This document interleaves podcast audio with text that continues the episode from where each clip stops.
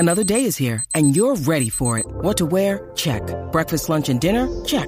Planning for what's next and how to save for it? That's where Bank of America can help.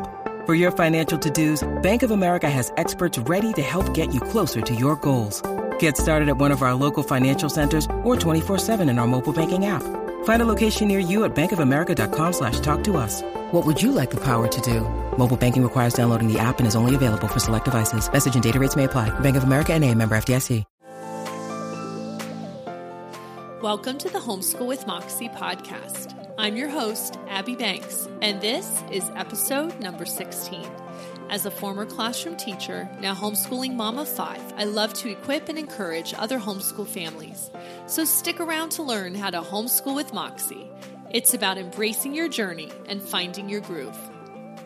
Show notes for today's episode are at four one more dot com forward slash sixteen. This episode is brought to you by my Selling on Etsy Masterclass for Teens. Do you have an entrepreneurial teen in your homeschool?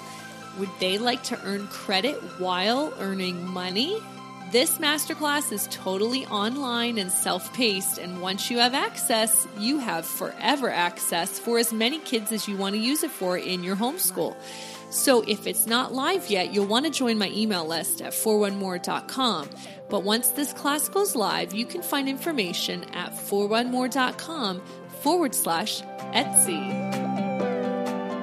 So this is episode number sixteen, Productivity Secrets for Homeschool Moms. Don't you want to know what the secrets are for being productive and getting much more done? Here's a little confession. I get pretty annoyed at the experts who tell me that I have to get up at four a.m. to be productive, because that is just not me. I have always needed my sleep. I like my sleep. I've never been an early bird. Even all through college, I went to bed no later than eleven, and I even would have gone earlier if I could have, and I was up at seven only because I had class at eight. I mean, I need minimum eight hours of sleep. So when I had babies and toddlers and I was not getting sleep, oh, This was a that was a very difficult, difficult way to live. I have to get my sleep. So when people tell me, well, the only way to be productive is to set your alarm and get up at four a.m. and work for three hours before the kids get up, I'm like, are you kidding me? There has to be a better way. So I say, am I unproductive? No, I generally feel like I'm a very productive person. So I stopped feeling guilty that I didn't fit the expert's mold. And here's where I'm going to tell you the productivity secret. You do you. Stop listening to the experts, because there'll be one expert that says you need to get up early. The other expert contradicts and says, no, you stay up late. And then the one expert says that, you know, everyone has an opposite opinion. The reality is you do you. What fits the way you are made? So other examples that might not be you, it might not be the the getting up early thing. Maybe some experts say, okay, you need to make a New Year's resolution. And you say, but I hate New Year's resolutions. Okay, you do you. Some people say you have to keep a checklist. Do you? Some people say, hey, join a club or a membership in a group because that's going to keep you accountable. Well, that actually doesn't work for me. Some people say you need to have an empty, cleared off desk, whereas other people say, no, to be creative, it's okay to have a desk with piles. Well, which is it? It's whatever fits you. Some people live for an empty email inbox, and some people say it doesn't matter. It could be a full inbox. I just know where everything is. It's fine. So here's the secret. You do you. And today we're going to talk about three points in this aspect of productivity, and you can apply them today as a homeschool mom. So I will list resources and links mentioned over at the show notes at four one more dot com forward slash sixteen. So let's jump right in. Point number one, what fits the way you work?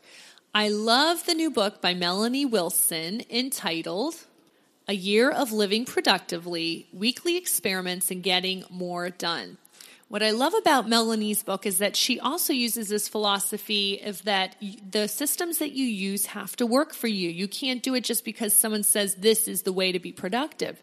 And her book is basically a compilation of just dozens and dozens of systems that she has tried, and then she kind of rates each one and says, here's how I would change it in the future, or I would never use it again. And so you could read her book and get new ideas and inspiration and try them out for yourself.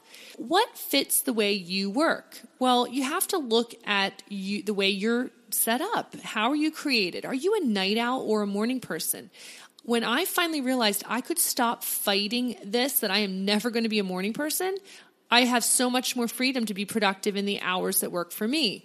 The way our life is set up, you know, I stay up for many, many hours after my whole house has gone to bed, because that, when it, in a house with five kids, that's the only time that I have a quiet house. I can't get a whole lot of brain and productive and writing work done and blogging and that kind of thing. I can't do that during the day when there's so many interruptions. I just can't. It drives me crazy and I feel like I'm going crazy. So I get all my other stuff done during the day, but when my kids go to bed and the house is quiet, that's when I work. So if I have to stay up super late, which might even be one or two a.m., but because I homeschool, it doesn't matter. My kids are not all little. I have a lot of high schoolers and middle schoolers right now. So they are mainly independent. They have a lot of stuff they can get done. They get up early, they get started, they do their instrument practice, they do all these things that I don't need to help them with anyway. And I get to sleep in and get my sleep, because remember, I need my sleep. I am not an early bird. This works for us. And then I have a chunk of time in late morning to early afternoon when I am around three or four hours, like, I'm here to help. Let me help you with homeschooling. Let's get this done. And then my high schoolers can finish up if they have more work to do. My younger kids are done. They go off to play, and I can do whatever I need to get done in the house, or, you know, get dinner ready or do my work. Once I realized I don't have to do what the experts say, it gave me so much freedom. So maybe this is where you're getting stuck as well. You're trying to do what everyone tells you you should do, and maybe it's not working for how you're created.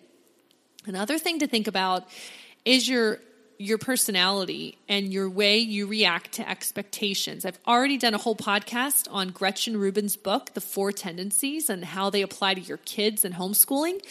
They are that this framework is so eye-opening for how you are most productive as well, because some people need outer accountability. They rely on others' expectations to kind of hold their feet to the fire and get stuff done. And then other people, it's an inner expectation that's needed. You have to, re, you know, you have to come to your own conclusion that, yes, this is important. And then you personally will just, just go for it and be productive. So I will link to the quiz, and I will link to some posts I've written about this framework, but I think it's so interesting.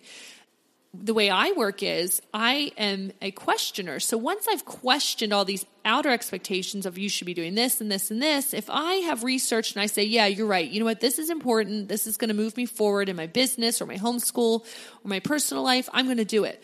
Once I've turned it into an inner expectation, I'm, I'm pretty much going to do it. I'm not going to quit.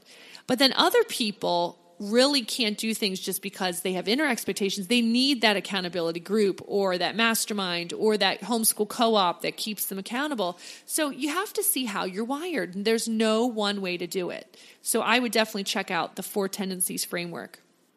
Are you a very structured person? Are you creative? I mean, all of these things will help you be productive. Some of us need the checklists and the super structured. Other of us, you know, we're creative and we don't mind the piles because this is how we get inspiration and that kind of thing. Then there's, you know, you have to look at, are you good at beginning lots of tasks but not finishing them? Are you a starter? Or are you good at following things through and finishing, but you don't have great ideas for getting started? So there's lots of aspects to look at, and I'm not going to give you all the answers in this one little podcast, but here are some ways to start thinking about productivity. There's not just one way to get it done. There's not just one way to be productive, and you have to look at the way you're made and use your strengths. Go with your strengths. Don't try to fight against your weaknesses. Go in your strengths. That's point number one. All right, point number two.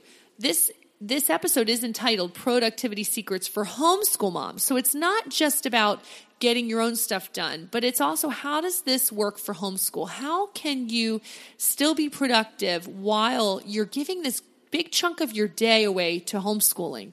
Because it is, it does take time. Most of us are not homeschooling and turning our kids free and never checking in on them. We don't have our whole day to ourselves. We do have to fit this in. So let's talk about some great strategies. So once again, I say the best advice is to do what fits your family. So find your family groove, find out when homeschooling makes sense, and do it then. It does not have to look like traditional school hours, and it doesn't have to look like your friends who do it down the street or in the co-op. You do you. depending, and it also depends on the season of life you're in, the ages of your kids, uh, work schedules. Does your husband work? Do you work outside the home? Like all of these things play into it. So some people, you know, they all, they love getting up early, get the kids up early, get school done before lunch. If that fits your family and you guys would work best then, then do that. Maybe you don't guys don't work best until after lunch is over and then you do it in the afternoon. That's great. Depending again on the ages of your kids, I would say you might need a three to four hour window of time where you're focusing on homeschool. Even as the mom, you have a three or four hour window of time daily. I mean, it might be more, it might be less, but I would say that's kind of like average. Find a four hour window of time where you're saying, I'm not answering the phone, I'm not checking social media, I'm not doing email, I'm not working on my side business, I'm not, I'm not doing these things. I'm going to focus on doing a great job with homeschooling. And I think that's really going to help you be productive in all the other areas of your life. And we'll talk about that in a minute. But one other idea is, you know, like you do a ten to two schedule. Everyone sleeps in, we get breakfast, we we start, you know, when we're ready at about ten o'clock, we finish at two, we put school away and we're done. That's kind of what we do. And it just works great. We don't feel like it's hanging over our heads all day. And we can be productive after school's done at about two o'clock. And we go on with all our hobbies and our passions and our businesses and whatever. You have plenty of time to be productive in other areas of your life, but not if you're multitasking. This is such a myth that we can do fifty things at once or even two things at once that require great skill and um, concentration. We really can't, but you have more time than you think. I love the book one sixty-eight hours by Laura Vanderkam, and I will link to it in the show notes. Because we never think of our lives in hours, do we? We think of it in days, and we think, oh, we school, you know, five days a week out of seven, and we think like we can't get anything done. But if you look at your week in hours, one sixty-eight hours, okay, if you're going to do an average of four hours of school a day, and it might not take you that long, and it might, you know, whatever, that's an average. Four hours a day times five, that's only twenty hours a week. Okay, subtract that. You still have one hundred forty-eight hours left. How long are you sleeping every day? Eight hours times seven, subtract fifty-six. I mean, if you subtract out these things, you still have an enormous amount of hours left for projects or work or whatever you want to be productive in. The, I guess the fact of the matter is it's hard to admit, but most of us waste time. If we kept track of how much time we wasted scrolling Facebook or scrolling Pinterest or, you know, just watching Netflix mindlessly, there is so much wasted time. So if you, if you need that for your mental health and being, you know, not feeling overwhelmed, if you need that kind of stuff, it's fine. But if you're worried about being productive, cut that stuff out because it's taking away time that you could be productive. I have found this in my own life. Some seasons of our life, my husband and I, we will binge on, you know, movies or episodes of a of a series on Netflix, Netflix because it's like our date night. We have we, maybe we've been through a intense season where we've both been really busy and we haven't seen each other, and so we will spend, you know, a week or two every evening watching T V. But then during those times, I realize I'm not really productive in anything else, but it's okay because it's our relationship and it's kind of like a date night and that kind of thing. So it's okay not to be productive all the time. And it's also okay to be have seasons where you're super productive. So when we have projects going on and he's working on an advanced degree and I have these businesses I'm trying to run, it's okay to be like, okay, we're going to spend the evening. We're not going to watch Netflix after the kids go to bed. We're going to be super productive. It's okay to do that too. Just know that if your goal in this season is to be productive, look at the hours you have, one sixty-eight hours in a week, subtract school, subtract sleeping, and all these, you know, if you need to be in the car chauffeuring kids to places, how many hours do you have left? You might be surprised that it's more than you think. So I'll link to some forms and different resources where you could figure this out in your own life. How many hours do you have to work with? And I guess the point is schedule in what's important. So homeschooling, kind of pencil it in your, your calendar. When are we going to do this every day? When does it fit our family? And then the rest of the time is yours. Be productive with whatever you're doing. Okay, point number three is like I kind of was alluding to just now, block schedule pl- productive time. So we think that by mixing it all, you know, home, homeschool, work, we think that my multitasking will be more productive, but this might actually be frustrating you because it's actually better to time block. Another awesome book that I would recommend is Deep Work by Cal Newport. And he really shows that we have a myth in our society, especially as women, that we are good at multitasking. Well, you are good at multitasking if it's like folding laundry, which is mindless, and listening to podcasts, which takes some some concentration. You can do that. But if you're really trying to get deep work done, you know, and actual concentrating on really important tasks, you are not going to be able to do two or three things at once. You just, it just, you won't get your best work done. So if you want to be productive, you need to schedule that time in when it fits your schedule, fits your biological, you know, the way you're made, you will actually be more productive. I have done this in my life, and I block schedule in when I'm working. I told you it's in the, you know, dead of night when no one else in my house is up, because that's when I can get my deep work done. Maybe for you, it is waking up at four a.m., being productive for three hours, and then the rest of your day, you don't need to worry about getting that deep work done. So block schedule whatever it is, what you need to get done, whatever task or project it is that you're like, I need to get this done, block in, block schedule your productive time. And once you do that, I think you're going to find that you're much more productive. You can set goals and say, okay, this month, what am I getting done? Let me block schedule it in. And I bet you at the end of the month, you're going to be amazed at how much more productive you are. So what do you think? Do you have any comments? Go to the show notes at four one more dot com forward slash 16 and let me know what your best productivity secrets are. Do you agree? Is it that you find your groove? I think this is the the secret sauce for a lot of things in life. We can't compare. We have to find out how we're structured, how we're made, and do what fits our uh, makeup. So I hope this has helped, and I hope you're very productive this week. Once again, check out my Selling on Etsy Masterclass for Teens. If it's not live yet, you can join my email list or check it out at four one more dot com forward slash Etsy. Once again, show notes are at four one more dot com forward slash 16. Thanks for joining me today, and happy homeschooling.